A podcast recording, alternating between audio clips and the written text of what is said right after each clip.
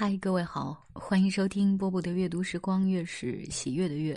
那今天继续为大家读的是大家都很喜欢的汪曾祺写的西南联大时候的一段往事啊。泡茶馆儿，泡茶馆儿是联大学生特有的语言，本地原来似无此说法，本地人只说做茶馆儿，泡是北京话。其含义很难准确的解释清楚，勉强解释只能说是持续长久的沉浸其中，像泡泡菜似的泡在里面。泡蘑菇、穷泡都有长久的意思。北京的学生把北京的“泡”字带到了昆明，和现实生活结合起来，便创造出一个新的语汇——泡茶馆，即长时间的在茶馆里坐着。本地的坐茶馆也含有时间较长的意思。到茶馆里去，首先是坐，其次才是喝茶。云南叫吃茶。不过联大的学生在茶馆里坐的时间往往比本地人长，长得多，故谓之泡。有一个姓陆的同学是一怪人，曾经徒步旅行半个中国。这人真是一个泡茶馆的冠军。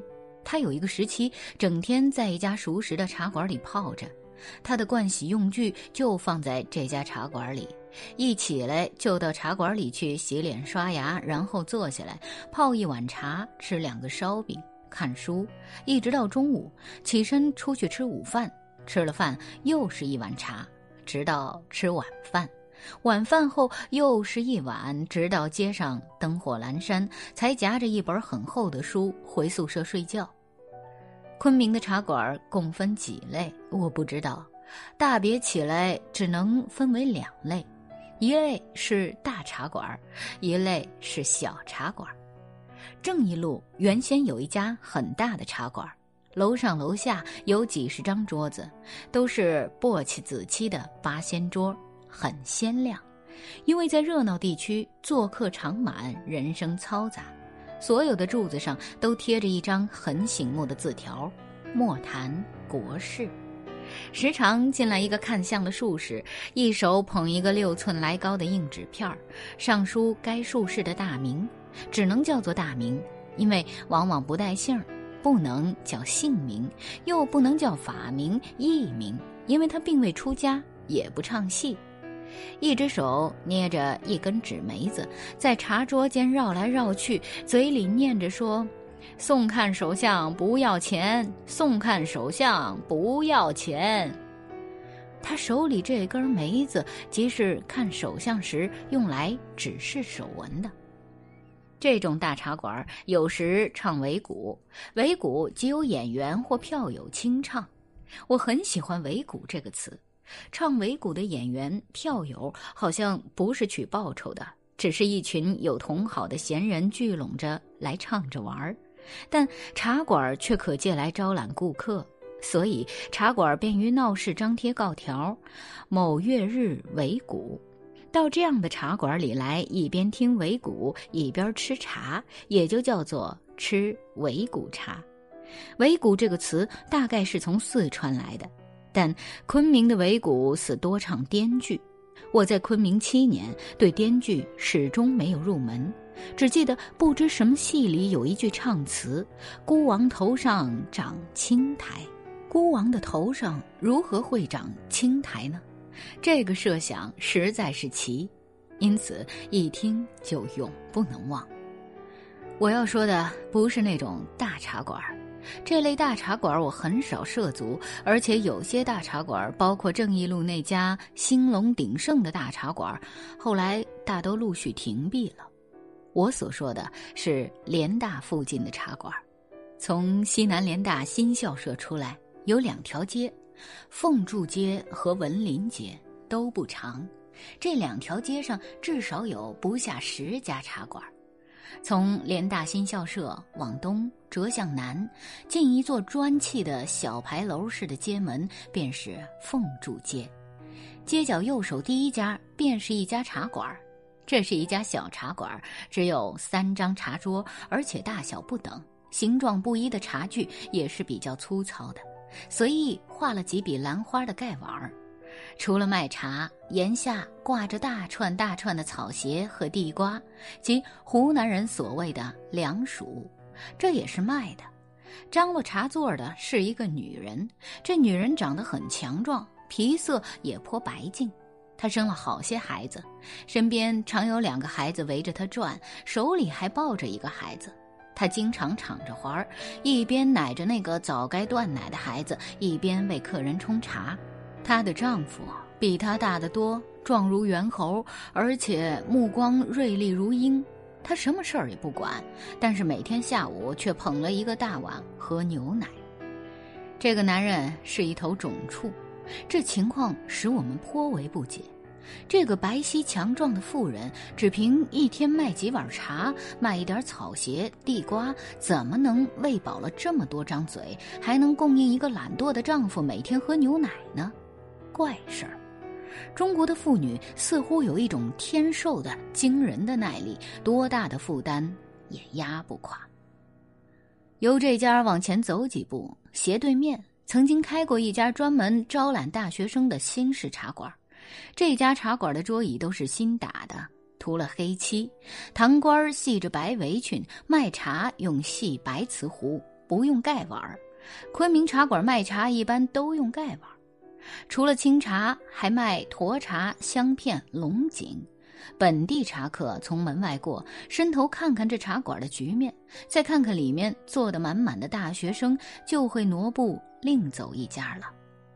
这家茶馆没有什么值得一记的事儿，而且开了不久就关了。连大学生至今还记得这家茶馆，是因为隔壁有一家卖花生米的。这家似乎没有男人。站柜卖货的是姑嫂两人，都还年轻，成天涂脂抹粉，尤其是那个小姑子，见人走过遮作媚笑。连大学生叫她花生西施。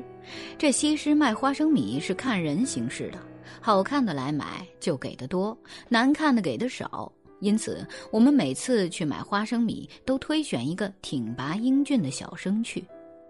再往前几步，路东是一个绍兴人开的茶馆。这位绍兴老板不知怎么会跑到昆明来，又不知为什么在这条小小的凤柱街上来开一盘茶馆。他至今乡音未改，大概他有一种独在异乡为异客的情绪，所以对待从外地来的联大学生异常亲热。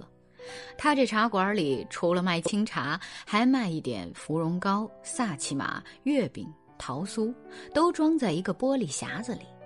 我们有时觉得肚子里有点缺空，而又吃不到饭的时候，便到他这里一边喝茶一边吃两块点心。有一个善于吹口琴的姓王的同学，经常在绍兴人茶馆喝茶。他喝茶可以欠账，不但喝茶可以欠账，我们有时想看电影而没有钱，就由这位口琴专家出面向绍兴老板借一点。绍兴老板每次都是欣然地打开钱柜，拿出我们需要的数目。我们于是欢欣鼓舞，兴高采烈，迈开大步，直奔南平电影院。再往前走过十来家店铺，便是凤柱街口。路东、路西各有一家茶馆。路东一家较小，很干净，茶桌不多。掌柜的是个瘦瘦的男人，有几个孩子。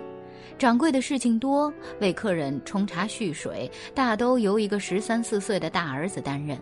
我们称他这个儿子为主任儿子。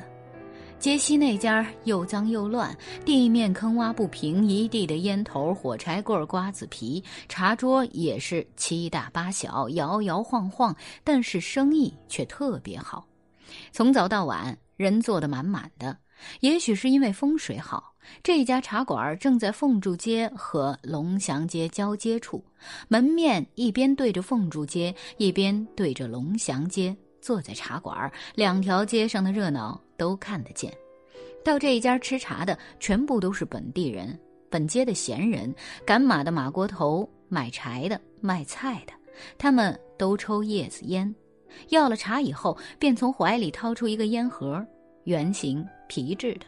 外面裹着一层黑漆，打开来，揭开覆盖着的茶叶，拿出剪好的金糖叶子，一支一支的卷起来。茶馆的墙壁上张贴涂抹的乱七八糟。但我却于西墙上发现了一首诗，一首真正的诗。记得旧时好，跟随爹爹去吃茶，门前磨螺壳，巷口弄泥沙，是用墨笔题写在墙上的。这使我大为惊异了，这是什么人写的呢？好了，今天就为大家读到这儿。